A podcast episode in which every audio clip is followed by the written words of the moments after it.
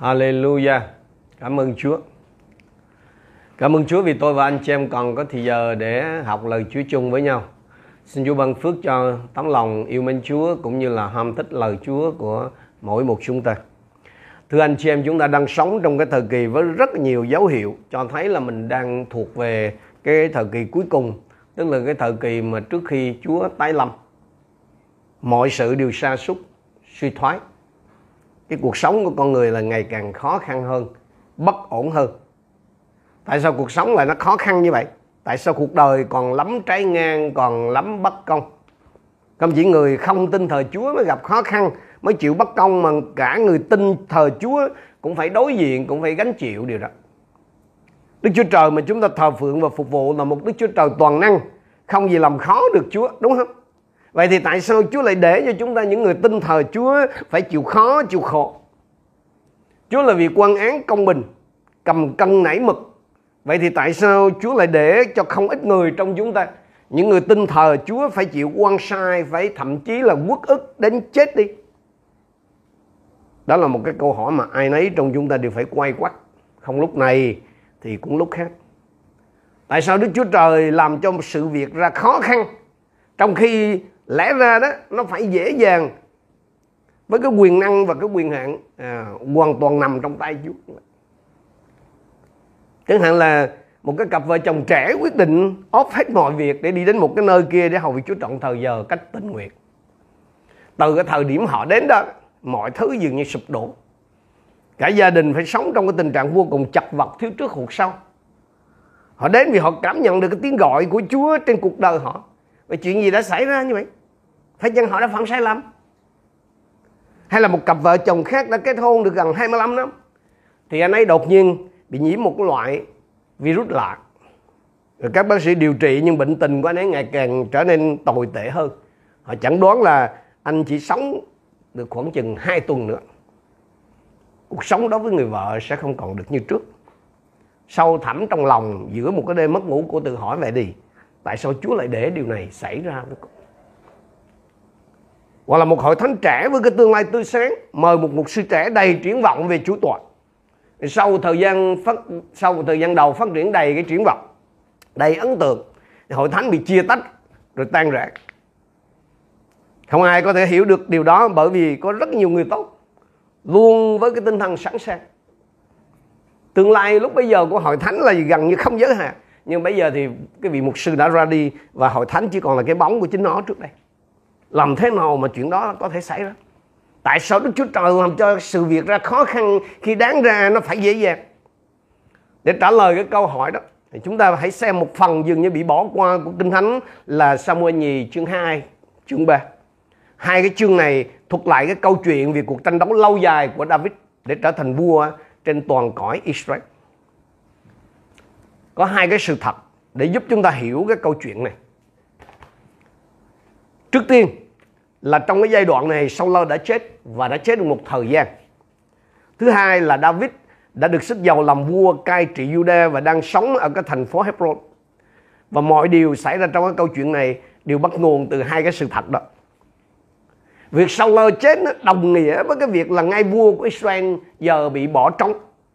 Saul đã đánh mất vương quyền vì cái sự bất tuân và nổi loạn. Ở trong sử ký nhất chương 10 câu 13 14 cho chúng ta biết Saul chết vì tội bất trung với Chúa.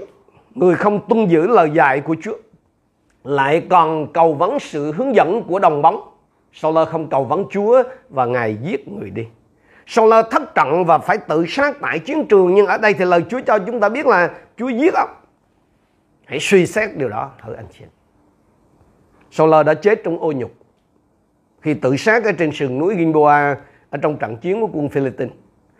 Và có một số người ủng hộ ông đã lấy được thi thể của ông và chôn cất tại à, uh, Jabe. Điều đó nó cho thấy rằng là Saul đã từng có những người theo ông rất nhiều là khác. Vì xét cho cùng ông là cái vị vua duy nhất mà Israel từng có đến lúc bây giờ. Và dù ông có cái kết cục tồi tệ như vậy, vẫn có hàng ngàn người thương tiếc cho cái chết của ông nhưng mà dù tốt hay xấu thì bây giờ Saul cũng đã chết ngai vàng bị bỏ trống bởi vì cái nhu cầu tự nhiên đó là nó không có thích khoảng trống nên chắc chắn phải có một cái điều gì đó xảy ra. À, tôi dài dòng như vậy để anh em có thể hiểu cái bối cảnh mà chúng ta sẽ cùng học hỏi buổi à, tối hôm nay. David chắc chắn là ứng viên ở trong cái tình cảnh đó.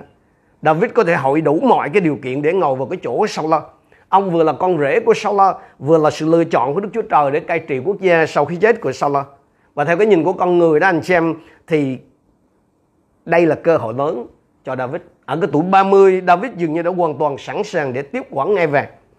Nhưng mà sự việc nó không xảy theo ra theo cách đó. Nghe này không có gì trong cuộc sống mà lúc nào cũng dễ dàng đâu. Samuel nhì chương 5 câu 4 cho chúng ta biết là David bắt đầu cai trị, bắt đầu trị vì lúc 30 tuổi và làm vua được 40 năm tại Hebron, tức là tại cái phần kinh thánh mà chúng ta sẽ học tối hôm nay. David trị vì trên Judah 7 năm 6 tháng, rồi tại Jerusalem ông trị vì trên cả Israel và Judah 33 năm. Có đến 7 năm phải trôi qua trước khi David trở thành vua của cả nước. Hai cái chương kinh thánh tối nay chúng ta học Samuel nhì chương 2 chương 3 cho chúng ta biết điều gì đã xảy ra trong suốt 7 năm hỗn loạn và rối ren đó. Để hiểu hai cái chương này, có năm cái nhân vật mà anh chị em cần phải ghi nhớ. Thứ nhất là Samuel cựu vương của Israel giờ đã chết. Thứ hai là David là vua của Judah nhưng chưa phải là vua của toàn cõi Israel. Ishbosheth là một trong những người con trai còn sống của Saul giờ là một vị vua bù nhìn kế vị cho Saul. Tiếp theo nhân vật thứ tư đó là tướng Joab là vị tướng đứng đầu của David và cuối cùng là tướng Abner là vị tướng đứng đầu của Saul. Tất cả điều đó có nghĩa là sau cái chết của Saul thì đất nước bị chia cắt dọc theo các cái đường Bắc Nam. Những người ở phía Bắc á, thì đi theo Ishbosheth và Abner. Dân ở miền Nam thì đi theo David và Joab. Vì vậy cái sân khấu đã được thiết lập cho một cái cuộc nội chiến. Samuel nhì chương 3 câu 1 diễn tả như này giao tranh kéo dài giữa phe vua Saul và phe vua David. Khi đọc đến đoạn này, một cái câu hỏi xuất hiện ở trong đầu của tôi. Tại sao David lại phải chiến đấu cho những gì mà Đức Chúa Trời đã hứa với ông? Tại, tại sao có cái cuộc nội chiến này nếu David thực sự là người của Đức Chúa Trời để làm vua? Nếu Chúa chọn ông làm vua, tại sao ông phải chiến đấu suốt 7 năm trường đằng đẵng như vậy? Có phải vì tội lỗi trong đời sống của David không? phải chăng là David ở đây có lúc nào đó ra ngoài ý muốn của Đức Chúa Trời chứ câu trả lời cho cả hai câu hỏi này là no Vậy thì tại sao Đức Chúa Trời không thực hiện những gì mà Ngài đã hứa mà mọi người không cần phải tham chiến như vậy? Cái câu chuyện từ cái cuộc đời của David trong Samuel nhì chương 2 chương 3 cung cấp một cái khuôn khổ để trả lời cho những cái câu hỏi đó tại sao David phải chiến đấu cho những gì Đức Chúa Trời đã hứa với ông? Tại sao tôi và anh chị em, những người được Chúa chọn lại phải chịu khó, chịu khổ, lại phải vất vả các kiểu, thậm chí phải mất nhiều năm tháng mới có thể đoạt được những gì mà Chúa hứa cho mình. Hai cái chương kinh thánh này, về cơ bản là cái việc cuộc nội chiến Israel nó gợi ý cho tôi và anh em hai cái câu trả lời.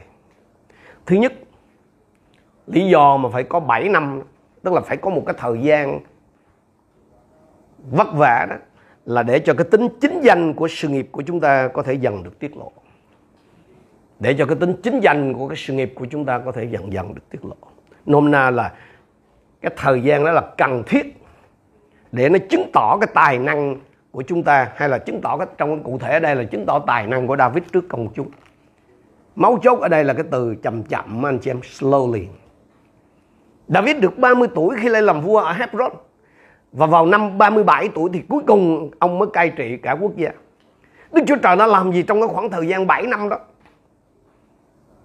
Trong khoảng thời gian 7 năm đó, Chúa minh chứng cho người dân Israel rằng David thật sự là người của Chúa, người được Chúa chọn, người được Chúa ban phước. Hay nói theo cái cách nhìn của con người thì David là người có cái khả năng hay có tài, thực tài.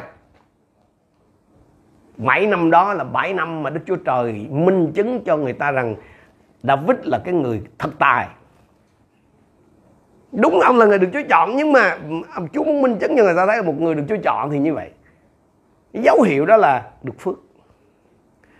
Có hai cái lĩnh vực mà David cực kỳ um, được phước trong cái phần kinh thánh mà cho ông ta biết này thứ nhất là là ông được phước ở bên ngoài tức là trong những cái thành công ở bên ngoài dấu hiệu thứ nhất để chứng tỏ mà công việc Chúa làm trong David suốt 7 năm, đó là ông thành công ở bên ngoài. Chúng ta xem Samuel nhì chương 2 từ câu 12 đến câu 16 về nhà. Anh em có thời gian, anh em có thể xem theo những cái mục lục, đó là từ à, từ à, chương 2 từ câu 12 đến câu 3 đến câu 1 tức là trong những cái thành công ở bên ngoài.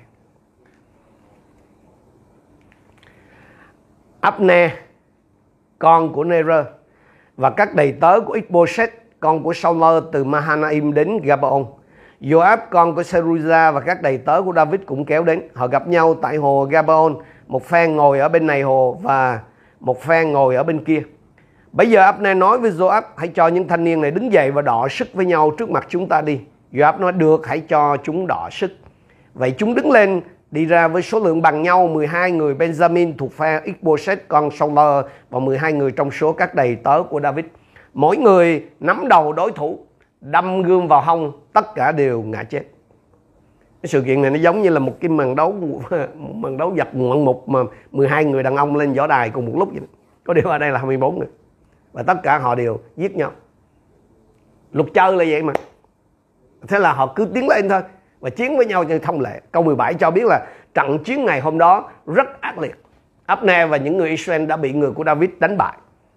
Mà nếu anh em muốn đếm cái số người chết á, thì mình chỉ cần lướt xuống cái câu 30 của cái phần kinh thánh này. Joab nhớ rằng là Joab là ở bên phe David nha.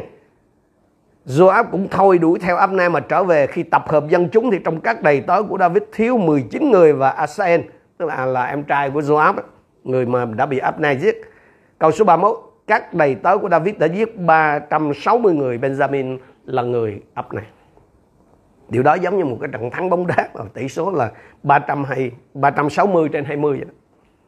Đó là tỷ lệ sát thương gọi là 18 ăn 1 với phía David.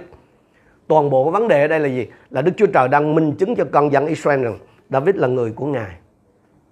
Bằng cách ban cho ông chiến thắng áp đảo trên chiến trường, cái kiểu mà là đánh đầu thắng đó 7 năm đợi chờ từ chỗ làm vua một cõi đến cái chỗ làm vua toàn cõi để chứng minh cái thực tài của David trong cái cách nhìn trong cái cách đánh giá của con người thôi.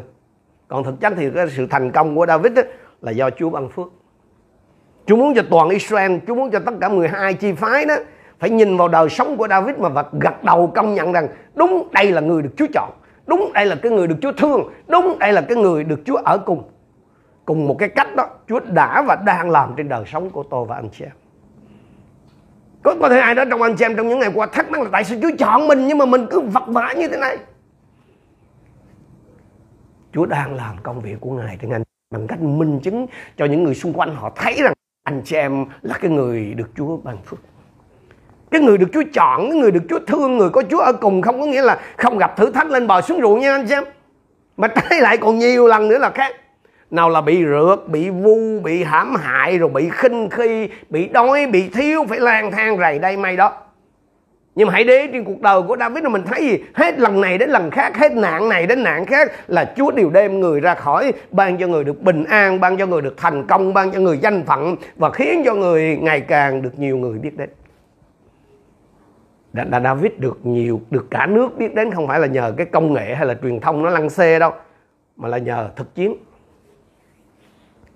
anh em ơi vì trong cái đời thiên liêng nó không có kiểu đốt cháy giai đoạn nó không có cái, cái chuyện mà đi đường tắt đâu anh xem mà một số người bé cái nhầm trong cái chuyện này nên cứ canh me mà hệ những cái ngôi sao mà đang lên những người được Chúa dùng những hội thánh được Chúa thăm biến á, là mình kéo về đó mình đầu quân.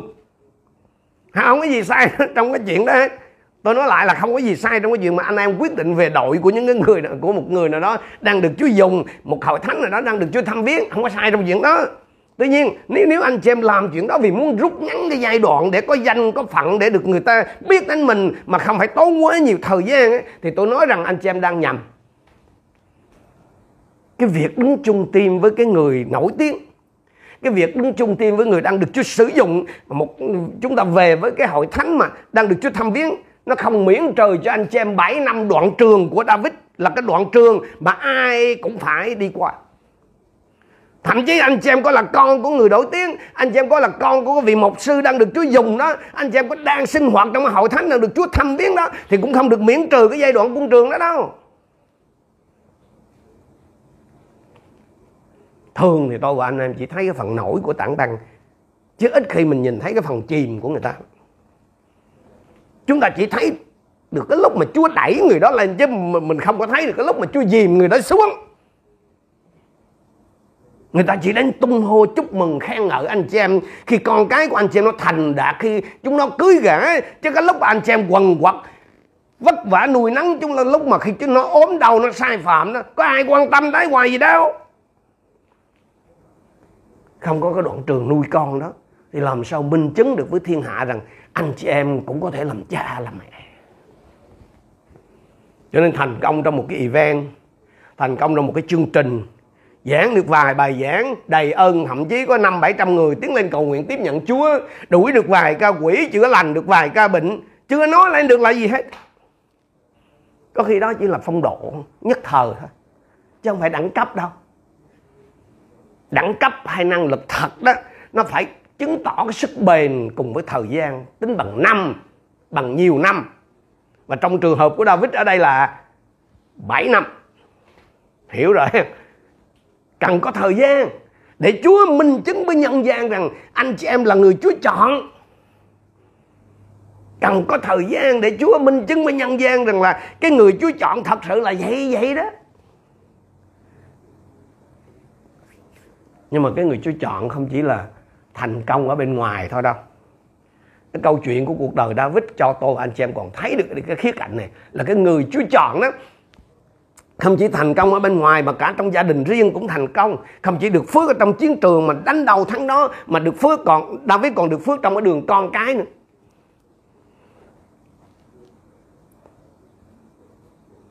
David còn được phước ở tại nhà riêng. Chú ý cái phần cuối của câu uh, chương 3 câu 1 nói gì? Trong khi vua David ngày càng vững mạnh thì dòng dõi vua Saul ngày càng suy yếu. Chúng ta đã thấy cái điều đó đúng như thế nào trên chiến trường nhưng mà hãy nhìn những gì xảy ra tiếp theo tôi đọc từ câu 2 đến câu 5 của chương B anh chị em có thể theo dõi. Tại Hebron David đã sanh được nhiều con trai. Con trưởng nam là Ammon con của Hai Noam ở Israel con thứ nhì là Kileab con của Abigail trước là vợ của Naban ở Carmel. Con thứ ba là Absalom con của Maaka con gái của Thanh Ma vua Geshura con thứ tư là Adonijah con của Hagit. Con thứ năm là Sephatia con của Abitan và con thứ sáu là Yigream, con của Esla vợ David. Đó là những con trai đã được sinh ra cho David trong khi vua ở Ephron. Đây là danh sách 6 người con trai do 6 người vợ khác nhau sinh cho David khi ông ở Hebron. Chắc chắn là không phải mỗi bà chỉ sinh đúng một thằng được kể tên ở đây đâu. À, anh chị em có thể đối chứng cái chuyện này bằng cách xem các cái bản gia phả trong kinh thánh hầu hết là chỉ kể tên một đứa cái đứa mà nói giỏi thôi chứ không có liệt kê tất cả những cái đứa con mà người ta sinh ra thoạt nhìn thì anh chị em có thể thắc mắc là tại sao cái danh sách các con trai này là được đặt ở đây? Nó có vẻ lạc lõng nhưng mà không phải vậy đâu. Trong cái thế giới cổ đại đó, cái cách mà một vị vua thể hiện cái quyền lực và cái sự vĩ đại của mình là có nhiều con trai với nhiều vợ. Đó đó là những gì mà cái đoạn văn này muốn nhấn mạnh đấy.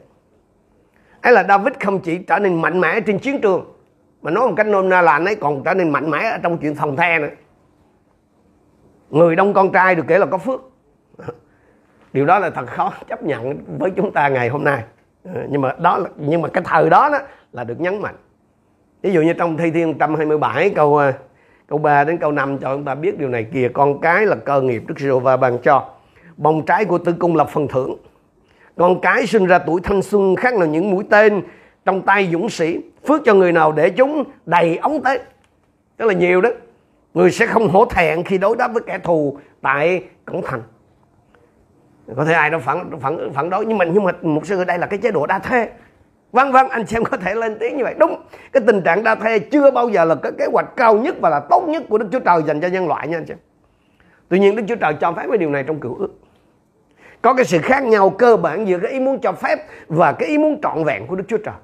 Cái ý muốn cho phép đó thì bao giờ nó cũng có tác dụng phụ. Hay trăng phớ ra là ý muốn cho phép là bao giờ nó cũng có cái hậu hậu quả hay hệ lụy của nó sẽ có dịp chúng ta học về cái điều này? Trong cái chuyện này là David đã làm theo cái thói đời.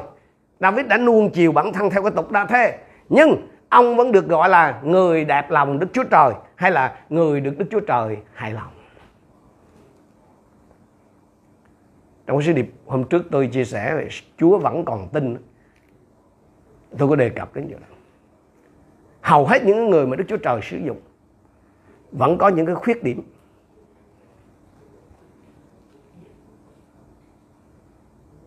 Không không có tìm ra một cái người nào mà Chúa sử dụng mà không có một cái vết nào. Nhưng Chúa vẫn tin dùng họ, vì Chúa trân trọng cái đức tin của họ. Không không phải là Chúa Chúa Chúa đồng ý hết tất thảy những gì mà cái người đó có. Nhưng mà Chúa trân trọng đức tin. Và Chúa dùng họ vì cớ họ là những người tin cậy nơi Chúa. Tôi khích lệ anh chị em chúng ta suy nghĩ điều này. Và hôm nay khi mình suy nghĩ trong cái cuộc đời từ cái cuộc đời David mình thấy được David có nhiều cái sai lầm à. David cũng có cái, cái, cái có những cái lĩnh vực có những cái chỗ mà ông sống theo y như cái cách của người thế gian. Nhưng mà Chúa vẫn gọi ông là gì? Là người được Đức Chúa Trời hài lòng hay là người có lòng của Đức Chúa Trời? Nhưng mà ở đây có một cái chữ nhân to chà bá luôn nha. Tức là một trong những đứa con trai trong một trong sáu đứa con trai là Absalom đó người không có mang lại cho David cái điều gì ngoài cái sự đau lòng và xấu hổ hết. Như vậy thì David gieo những cái hạt giống mà sau này nó sẽ sinh ra trong trái đắng do vậy thì ở cái thời điểm đó thì những đứa con trai này là dấu hiệu của một người được phước của Chúa. Thời đó mà không có con á, đặc biệt là không có con trai á bị xem là gì? Là mất phước. Cái quỵt đạt là bị bị rủa xả đó. Như vậy thì David là không chỉ là nói theo ngôn ngữ ngày hôm nay là David không chỉ là cái người giỏi làm ăn mà ông còn là một người có gia đình hạnh phúc nữa nhiều tôi con chúa là rất là thành công ở bên ngoài, nhưng mà gia đình thì lục đục, con cái hư hỏng chúng ta xem Timothy thứ nhì chương B đó, mình thấy cái một trong những cái tiêu chuẩn mà Chúa đòi hỏi nơi cái người lãnh đạo hội thánh này, cái người đứng đầu như này, người giám mục, người ấy đó đó là cái người mà mong được làm giám mục, cái người mà lãnh đạo hội thánh đó nói, lãnh đạo hội thánh này chứ chưa nói tới chuyện lãnh đạo quốc gia nha. Người ấy phải khéo quản trị gia đình mình, dạy dỗ con cái, luôn biết thuận phục và lễ phép. Vì người nào không biết quản trị gia đình mình thì làm sao chăm sóc hội thánh của Đức Chúa Trời được? Tôi nhớ có lần đó, có cái cô đó là, gọi là, chuyên là dạy giáo viên thiếu nhi. À, cô là nhân sự của tổng hội, mà chuyên về giáo viên thiếu nhi. Cô ra ngoài trung của ờ, có cái lớp huấn luyện dành cho giáo viên thiếu nhi. Thì cái bà mục sư chủ tọa ở cái đó bà, bà vợ của ông mục sư đó bà mới hỏi ờ, thế là chưa khi chưa vô lớp lớp huấn luyện bà mới hỏi ồ cô đi đây rồi ờ, tụi nhỏ ở nhà giao cho ai? Cái cô mà huấn luyện giáo viên cô hỏi lại bà mục sư dạ tụi nhỏ nào cô? Thì cái nhóm thiếu nhi của cô đó cái cô này tình thiệt đó. dạ đâu có em, em đâu có nhóm thiếu nhi nào đâu. Em chỉ đi dạy cho giáo viên thiếu nhi không hà. Chứ em không có nhóm thiếu nhi cái bà mục sư bà nhìn thẳng vô mặt cô đó bà nói cô không có nhóm thiếu nhi thì biết gì mà dạy giáo viên thiếu nhi của tôi? Nhiều, nhiều người là danh nổi như còn anh chị em được mời giảng dạy khắp trong nước ngoài nước. Ta nói viện này trường nọ. Nhưng mà hết năm này sang năm khác hội thánh của người đó coi sóc không có giấy lên được một môn đệ nào cho ra hồn hết. Bên ngoài người ta nói lẫy lưng còn ở nhà hội thánh không có một người nói giỏi. Nó tuyệt tự con gì? Môi xe thì có vô kế nghiệp. Nhưng mà còn vô đó một vị tướng lừng lẫy thì no one không ai hết. Trong khi ông Caleb á, thì còn có thằng con rể là Othniel Eli thì có Elise kế nghiệp. Nhưng mà Elise dù trỗi hơn thầy mình là gấp đôi. Nhưng mà chẳng có thằng học trò nào kế nghiệp được hết. Nó nói nào ngay là Elise cũng có được một đứa đệ tử là Gehazi. Nhưng mà nó bị ông rủa cho ông phát rồi cái là bị phun suốt đời luôn hội, hội thánh đông người nhóm lại là tốt quá tốt là đằng khác đó anh xem nhưng mà nếu hội thánh của chúng ta hàng năm không sản sinh ra được những người hầu việc Chúa không không sản sinh ra được những môn đệ thứ thiệt cho Chúa Giêsu phục sinh thì hội thánh chúng ta chỉ thuộc là cái dạng là tốt nước sơn chứ không phải tốt gỗ. Chỉ được cái vỏ là ngủ tuần thôi chứ còn trong ruột toàn là ngủ gà ngủ ngày ngủ gà ngủ gật thôi à. Thành công bên ngoài chưa đủ nha anh chị em. Phải thành công ở nhà nữa ở nhà có thể hiểu là nhà riêng, có thể hiểu là hội thánh nhà, là công ty riêng, là một vụ riêng của anh chị em nữa và đó là cái câu trả, cái câu trả lời đầu tiên cho cái câu hỏi là tại sao David phải chiến đấu cho những gì mà Đức Chúa Trời đã hứa với ông ấy là bởi vì trong cái cuộc chiến đấu đó và trong cái sự chờ đợi đó, Đức Chúa Trời đã bày tỏ ý muốn của Ngài ra giữa thanh thiên bạch nhật cho toàn dân Israel đều có thể nhìn thấy. Nó rõ như ban ngày. Chỉ có người mù mà không thấy thôi. David là người của Đức Chúa Trời. Là người được Chúa ban phước cả trên chiến trường, lẫn trong nhà riêng. Tức là cả trong cái việc lãnh đạo quốc gia, lẫn trong cái việc làm chủ gia đình riêng. Cả trị quốc lẫn tề gia. cho nên gọn một lời là gì cần phải có thời gian để người được Chúa chọn nhận được cái sự xác nhận của công chúng về cái khả năng, về cái thực tài của mình cái lý do thứ hai mà phải cần đến 7 năm, tức là cần phải có một cái giai đoạn, chờ đợi cái giai đoạn chiến đấu để cho những gì mà Chúa hứa với mình nó trở thành hiện thực. Đó là để cho những cái động cơ trong sạch của chúng ta có thể được tiết lộ một cách công khai. Để cho những cái động cơ trong sạch của chúng ta đó, nó được tiết lộ công khai. Nôm na là để cho cái đức độ của của chúng ta đó, nó được tỏ bài ra. Và trong cụ thể, trong trường hợp ở đây là để cho cái đức độ của David đó được tỏ bài ra trước công chúng có tài không chưa đủ anh em. Mà cần phải có đức nữa, mới thật sự là cái người lãnh đạo của Chúa. Nếu lý do đầu tiên nó liên quan đến những cái thứ bên ngoài thì cái lý do thứ hai này, nó liên quan đến tấm lòng của David. Điều quan trọng là dân Israel cũng cần phải biết rằng David không chỉ là người của Đức Chúa Trời, mà họ cần phải biết là ông còn là cái người ngay thẳng, là cái người thẳng thắn, là cái người có đức độ nghĩa là dân sự Chúa cũng phải được thuyết phục rằng là cái sự lựa chọn của Đức Chúa Trời cũng đúng là lựa chọn của họ. Đức Chúa Trời làm điều đó bằng cách sắp đặt cái hoàn cảnh để cái động cơ trong sạch đó, định động cơ của lòng David đó, nó được phơi bày ra một cách công khai. Và cái điều này nó cũng xảy ra ra hai cách như này.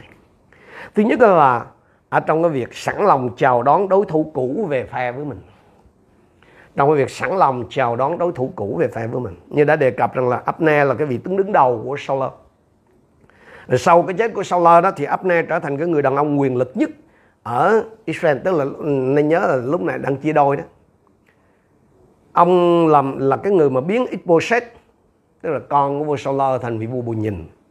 Nhưng mà đừng nhầm lẫn là Abner là một cái người có quyền lực đằng sau nghe về Samuel nhì ờ, chương 3 từ câu 6 đến câu 21 đó sẽ cho chúng ta biết rằng là Abner về phe David như nào. Cái việc đó nó xảy ra bởi vì Ishbosheth buộc tội ông ta ngủ với uh, Ripa là một trong những phi tần của Saul. Anh em biết rằng là trong cái thế giới cổ đại đó thì phụ nữ là cái biểu tượng của quyền lực chính trị. Đàn ông mà càng có nhiều vợ đó thì càng có nhiều quyền lực. Vì vậy một vị vua có thể có nhiều vợ và nhiều phi tần và tất cả họ cùng nhau họp lại thành cái hậu cung của cái vị vua đó thì Rigba là một phần của hậu cung của Saul và sau khi ông chết thì hậu cung ít nhiều là được chuyển cho Iboset. cho nên khi Iboset mà buộc tội Abner ngủ với Rigba đó, thì về cơ bản là ông ấy đang buộc tội Abner là đang cố gắng thực hiện một cái cuộc đảo chính ở trong à, nội cung. Vì vậy cho nên ông Abner này ông buồn. Đúng sai, mình không nói chuyện này nghe mà Abner ông buồn, ông quyết định là rời bỏ Iboset để về phe của của David. Và chính ở đây mà chúng ta có thể thấy một điều gì đó trong lòng của David sau một cái số thương lượng đàm phán thì David chào đón Abner về đội của mình. À, nếu đọc cái câu chuyện đời của David anh chị em sẽ thấy rằng cái tính cách của ông là còn nhiều cái khiếm khuyết giống như tôi nói lúc nãy. Nhưng mà một trong những ưu điểm lớn của David là ông biết làm thế nào để tha thứ cho cái quá khứ và biến kẻ thù thành bạn. Giống như là châm ngôn 25 câu 21 22 đã dạy nếu kẻ thù của con đói hãy cho nó ăn.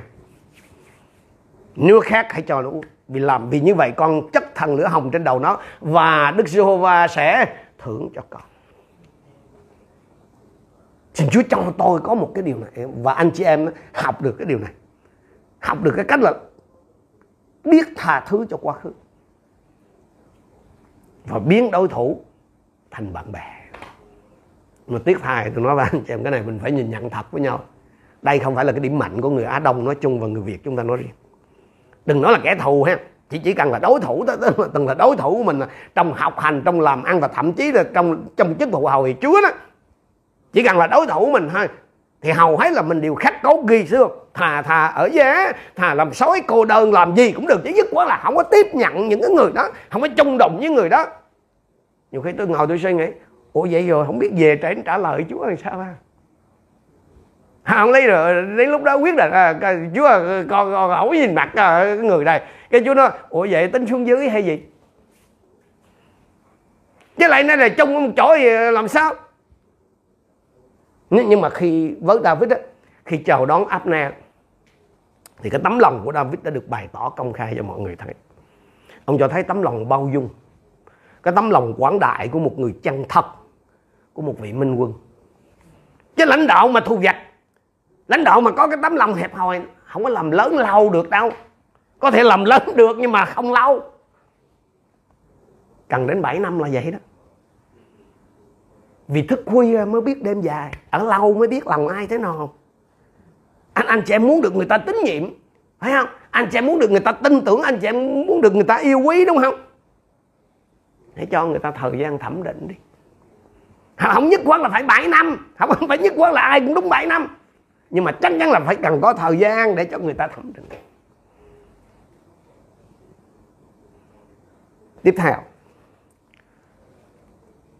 đức độ của David ấy, còn được nhìn thấy ở trong cái sự đau buồn trước cái chết tức tử của thuộc cấp vốn là là đối thủ cũ của mình. Đây là cái tập cuối cùng ở trong cái, cái cuộc nội chiến. David đã chiến thắng ở trên chiến trường và cái vị tướng đứng đầu của đối phương đã đứng về phe với ông. Nhưng mà trước khi hòa bình có thể được tuyên bố thì Abner bị ám sát. Cái điều đó xảy ra vì cái vị tướng đứng đầu của David đã ghen tị và không có tin tưởng. Không hãy nhớ rằng là họ mới vừa quýnh nhau một trận mà 360 người phiên phía Abner chết. Và trong cái trận chiến đó là Abner buộc phải giết em trai của Joab là Asael để tự vệ. Vì vậy cái việc mà Joab ám sát Abner đó là một phần trả thù, một phần cũng vì ghen tuông, ganh tị. Joab gài bẫy để sát hại một mình Abna tại giếng Syria à, và trong à, Samuel thứ nhì chương 3 câu 27 bắt đầu câu chuyện như này. Khi Abna trở lại Hebron thì Joab đem ông ra riêng. À, ông riêng ra cổng thành như muốn nói chuyện riêng với ông tại đó. Joab đâm vào bụng Abna và giết chết ông ấy để trả nợ máu cho em của Joab là Asai. David sẽ làm gì? Nếu ông đứng về phía Joab á, là dân Israel họ sẽ nghĩ rằng ông đặt chuyện nếu điều đó xảy ra, họ sẽ không bao giờ tin tưởng ông là một vị vua. Phản ứng của David lúc bây giờ rất là quan trọng. Nó diễn ra trong cái năm năm phần như này thứ nhất là David nguyền rủa Joab và nhà ông ấy. Nhớ là Joab là vị tướng cầm quân nha. Mà mà mà ngược lại với Joab là có thể là mất mạng chứ không phải thường đâu. Sau đó David nghe được việc này thì nó ta và vương quốc ta vô tội đời đời trước mặt Đức Giê-hô-va về máu của Abner, con của Nê-rơ. Ông không phải ông nói chung chung vậy đâu. Nguyện máu ấy đổ lại trên đầu Joab và trên cả nhà cha hắn. Nguyện nhà Joab chẳng thiếu người bị bệnh lậu hoặc bệnh phong hủi hoặc người chỉ biết làm công việc của đàn bà hoặc ngã cháy dưới gươm hoặc đói khổ thiếu ăn. Mình nghĩ ủa sao cái ông vua sao ông chửi dữ thằng. Rất là rạch ròi anh chị em. Ngày vàng rất là rạch ròi ở trong cái, cái lời này. Thứ hai là David tuyên bố một cái thời gian quốc tang câu 31 32 David nói với Joab và toàn dân theo ông hãy xé áo các người mặc áo bằng vải thô và than khóc Abner. Rồi David đi theo sau linh cữu. Khi họ đã chôn Abner tại Hebron rồi vua cất tiếng khóc trước mộ Abner và toàn dân đều khóc. Tiếp theo đó, cái hành động tiếp theo của David lúc này là gì? Ông sáng tác một cái bài điếu văn tức là một cái bài văn tế để khóc cho Abner. Vua làm một bài điếu văn cho Abner. Abner phải chết như một kẻ ngu dại chết sao? Tay ngươi không bị trói, chân ngươi cũng chẳng mang xiềng. Ngươi đã ngã chết khác nào người ta ngã trước mặt kẻ ác, tất cả dân chúng lại khóc. Chưa hết, David kiên ăn. Sau đó toàn dân đến này nỉ David ăn bất, ít bánh trước khi hết ngày, nhưng David thề nếu trước khi mặt trời lặn ta ăn một miếng bánh hay vật gì khác, nguyện Đức giê va phạt ta thật nặng nề. Và khi cuối cùng ông nói về cái nỗi khổ cá nhân của mình vừa nói với các đầy tớ mình, các ngươi không biết rằng hôm nay một thủ lĩnh, một đại nhân trong Israel đã ngã xuống hay sao? Ông này vẫn là đối thủ của David là kẻ thù đó về phần ta, ngày nay hãy còn yếu thế. Dù rằng ta đã được sức giàu làm vua, nhưng những người này là các con của Seruza đã gây khó khăn cho ta quá. Nguyện Đức Giê-hô-va báo trả kẻ ác này xứng đáng với sự gian ác của nó chúng ta hãy lưu ý cái cách mà dân dân chúng họ phản ứng trước sự đau buồn của David. Tất cả dân chúng đều ghi nhận và hài lòng về điều đó. Mọi việc vua làm đều được tốt đẹp trước mặt dân như vậy trong ngày hôm đó toàn dân Israel đều biết rằng vua chẳng liên can đến tội giết Abner con của Ner. Điều này có vẻ không có mấy ý nghĩa đối với chúng ta ngày hôm nay nhưng mà tôi đảm bảo với anh chị mà nó vô cùng quan trọng đối với người dân Israel. Cái cách mà một người phản ứng trong cái lúc khủng hoảng nó nói lên rất là nhiều điều về cái tính cách của người ấy. Bình, bình, bình thường mình phản ứng là khác còn cái lúc mà đang khủng hoảng đó, mà mình phản ứng nó mới là cái con người thật của chúng ta ở trong trường hợp này là cái sự đau buồn của David. Nó cho thấy cái động cơ trong sạch của ông.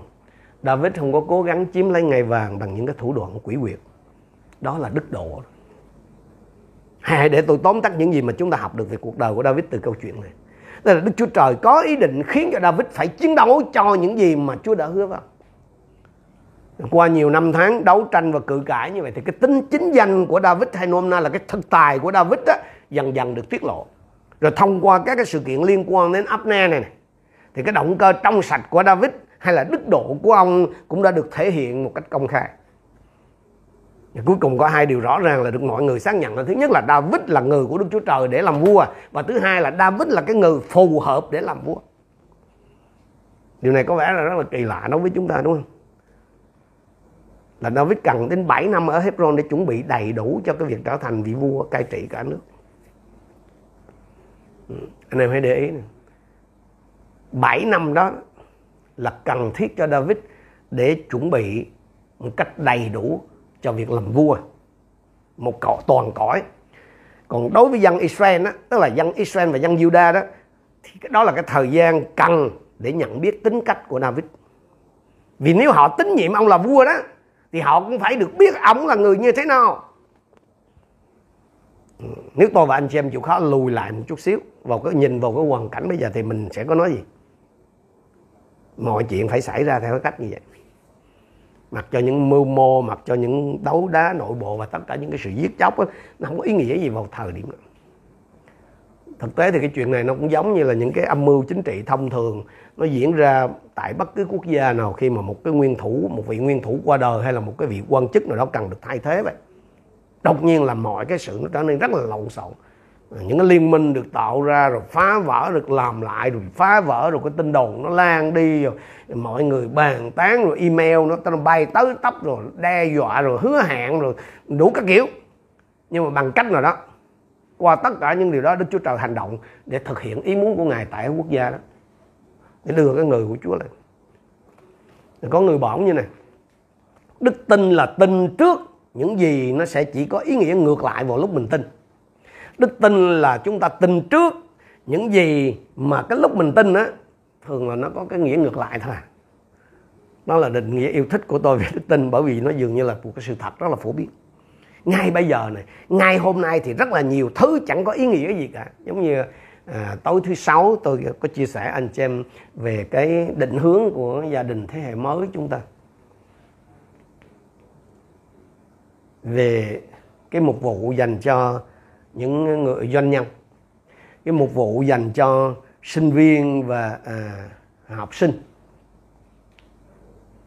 Dường như tất cả bây giờ nó mới chỉ là không có gì không có gì ý nghĩa gì hết. Có có thể là tôi tất cả chúng ta đều có một cái danh sách bí mật những điều mà mình sẽ thay đổi nếu mình có thể. Nhưng mà đức tin anh chị em đức tin chân chính được Chúa Trời tôn trọng đó thì nhìn vào cái những cái rắc rối của cuộc sống mà nói gì tôi thật sự mà nói là tôi không có cái lý do gì trong việc này nhưng mà tôi tin rằng một ngày nào đó tôi sẽ nhìn quay lại và tôi nói rằng Chúa đã biết chính xác những gì mà Ngài đang định làm. Làm thế nào để áp dụng tất cả những điều này cho tôi và anh chị? Tôi cho rằng là cái cuộc đời của David ấy, là một cái khuôn mẫu về cái cách mà Đức Chúa Trời đối xử với con dân của Ngài.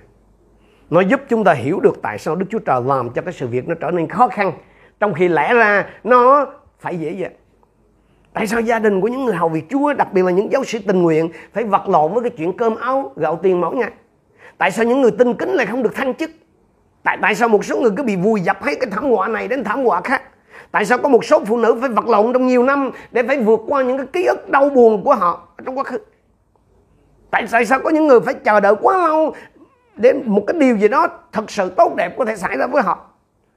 Và tại sao có một số hội thánh dường như cứ chơi slow tức là mà, mà hai bước tới một bước lùi xin, xin lỗi ba bước tới mà mà, mà, mà, mà, mà, mà, à, mà một bước tới mà hai bước lùi thì những cái tình tiết ở trong cuộc đời của David mà chúng ta vừa xem xét đó nó cho thấy có bốn cái bước mà Đức Chúa Trời đang thực hiện. Khi Ngài làm cho cái sự việc ra khó lẽ ra nó nên dễ dàng. Đó là cái kế hoạch của Chúa để thứ nhất là gì? Để xác minh để xác nhận chúng ta một cách từ từ thứ hai là để ban phước cho chúng ta một cách công khai.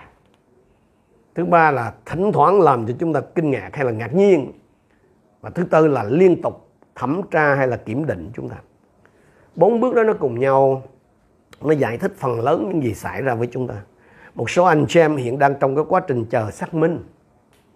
Tức là chờ Đức Chúa Trời quá trình là chờ Đức Chúa Trời, minh chứng cho người ta biết thật tài của anh chị em anh chị em đang ở dưới một cái thời kỳ khó khăn và vất vả.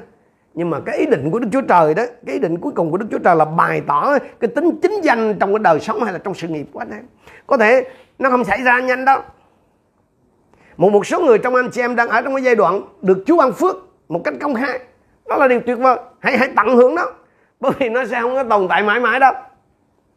Mà một số người đang kinh ngạc vì cái điều Chúa làm trong một tình huống bất thường và bất ngờ đó là một phần trong sự vĩ đại của Chúa. Và tất cả chúng ta cứ phải liên tục bị test, bị thử thách. Đó cũng là một phần trong cái kế hoạch của Chúa. Một cái điểm khác mà cần được đề cập đó là Chúa không làm việc theo cái thời gian biểu của chúng ta. Mình mình mình nghĩ gì? Lại Chúa con đã sẵn sàng để chuyển động rồi. Go on, triển khai thôi. Nhưng mà Chúa nói, không nhanh như vậy đâu. Ta có một cái kế hoạch lớn hơn. Chúa gửi đến những cái thời điểm khó khăn bởi vì tôi và anh chị em cần nó để phát triển Chúa gửi đến những cái hoàn cảnh khó khăn để làm cho cái cơ bắp đức tin của tôi và anh chị em có cái cơ hội tập rèn. Tôi cho rằng cái lý do, đó là lý do cuối cùng mà Đức Chúa Trời làm cho cái sự việc nó trở nên khó khăn khi lẽ ra nó phải dễ dàng đối với Chúa. Chúa đang phát triển cái tính cách ở trong chúng ta. Và để làm được điều đó thì cái nghịch cảnh là điều cần thiết. Tôi nói lại này, Chúa đang phát triển cái tính cách tức là đức độ á, nhân cách của đấng Christ ở trong chúng ta. Và để làm được cái điều đó, đó thì nghịch cảnh là điều cần thiết. Đó là lý do mà tại sao cuộc sống nó không có dễ dàng. Tại sao không có gì diễn ra theo cái cách nó phải diễn ra. Tại sao tốt chúng ta phải vật lộn thật là khó khăn để tiến lên phía trước. Anh em ơi, chương trình và cái thời gian biểu của Đức Chúa Trời thường nó rất khác với cái chương trình và cái thời gian biểu của chúng ta. Trong tất cả những điều này, tạ ơn Chúa là chúng ta có cái tấm gương của Đức Chúa Jesus Christ là đấng đã học tập văn lời qua những khổ đau mà mình đã chịu giống như Hebrew chương 5 câu 8 đó. Nếu Chúa Giêsu mà còn phải học văn lời thì chúng ta cần phải học bao nhiêu nữa? Nếu Chúa Giêsu mà cần phải học tập văn lời qua những khổ đau mà Ngài đã chịu, tôi và anh chị em càng cần phải học là dùng nó. Nếu nghịch cảnh là cần thiết đối với con của Đức Chúa Trời là Đức Chúa Giêsu thì đối với chúng ta, còn cần thiết càng hơn là dùng nó. Tôi muốn dùng Hebrew chương 6 câu 10 đến câu 12 để kết thúc cái sứ điệp tối hôm nay. Vì Đức Chúa Trời không phải là bất công mà quên công việc và lòng yêu thương của anh chị em đã bày tỏ ra vì danh Ngài khi phục vụ các thánh đồ mà vẫn còn đang phục vụ nữa. Thế ai đó trong anh chị em nhìn thấy trong những ngày qua dường như Chúa không làm gì hết. Chúa không có nghe tiếng kêu cầu của mình. Chúa không hành động khi mình này xin Chúa. Chúa nói, ta không có bất công. Ta đang làm. Ta đang làm công việc của ta trong cuộc đời của con. Nhưng chúng tôi mong ước rằng mỗi người trong anh em cứ bày tỏ lòng nhiệt thành như vậy để giữ vững niềm hy vọng cho đến cuối cùng đến nỗi anh em không lười biếng nhưng cứ bắt trước những người bởi đức tin và lòng kiên nhẫn mà được hưởng lời hứa. Đừng tuyệt vọng hỡi anh chị em. Có thể anh chị em đang trong giai đoạn đầu, giai đoạn mà cần chờ xác nhận chắc. Cái con đường gian nan và cái cuộc hành trình dài. Bởi vì Chúa đã tạo ra nó theo cái cách như vậy. Nhưng mà cuối cùng, chắc chắn là sẽ có vương miện, sẽ có ngày vàng dành cho những người kiên trì đừng vội, hỡi anh chị em Chúa có cái thời điểm của Ngài để làm thành tất cả những gì mà Ngài đã hoạch định trên cuộc đời của anh chị em từ trước buổi sáng thế. Hãy để cho Đức Chúa Trời không phải hổ thẹn vì cái đã chọn anh chị em. Hãy cho Chúa có cơ hội để minh chứng cho người xung quanh nhận biết rằng anh chị em là người được Chúa chọn. Không phải chỉ thành công ở bên ngoài, mà còn là người thành công ở trong gia đình. Anh chị em không chỉ là có thân tài, mà anh chị em còn là những người có đức độ nữa. Chúa đang tìm kiếm những con người đó. Liệu anh chị em có phải là những ứng viên đầy tiềm năng của Đức Chúa Trời là đấng đã dừng nên anh em, đã kêu gọi anh em và chuẩn bị anh em làm cái nguồn phước cho muôn dân trên đất không chúng ta cùng đến với Chúa chúng ta cùng cầu nguyện với Chúa trong thế gian này Hallelujah Hallelujah. Hallelujah. Cha Thánh ơi, chúng con cảm ơn Ngài vì lời của Ngài. Vì sự nhắc nhở đúng lúc của Ngài cho mỗi một chúng con. Thật có những lúc mà chúng con nao sờn. Có những lúc chúng con đuối sức. Khi chúng con nhìn thấy những lời phán hứa của Ngài. Những lời phán hứa chắc chắn của Ngài. Những lời phán hứa rõ ràng của Ngài, dường như nó vượt khỏi tầm tay của chúng con. Dường như nó trở nên xa vời, nó không có trở nên hiện thực đối với chúng con. Cảm ơn Chúa.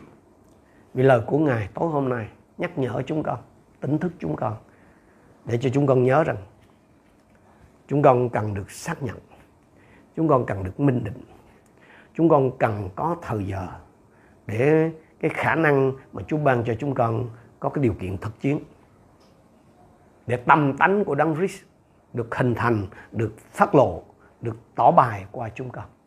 Để khi người ta nhìn vào chúng con, người ta nói rằng những người này không phải là ăn mai, mà thật những người này là những người được Chúa chọn với cái dấu hiệu được ban phước ở bên ngoài cũng như bên trong và là những người được Chúa chuẩn bị với cái tâm lòng bao dung, tâm lòng quảng đại. Cha Thánh ơi, xin tiếp tục làm công việc của Ngài trên mỗi một chúng con để chúng con trở thành những công cụ hữu dụng ở trong tay Chúa. Qua chúng con, Chúa được ngợi khen trên khắp đất và đường lối Chúa được biết đến giữa muôn dân. Qua chúng con, phước lành của Chúa được chạm đến nhiều người. Cảm ơn Chúa về lời của Ngài. Xin dứt giấy chúng con và dùng chúng con tiếp tục dứt giấy khích lệ nhiều người khác nữa. Chúng con tạ ơn Ngài. Chúa đồng thành kính hiệp chung cầu nguyện. Trong danh Chúa Giêsu Christ. Amen.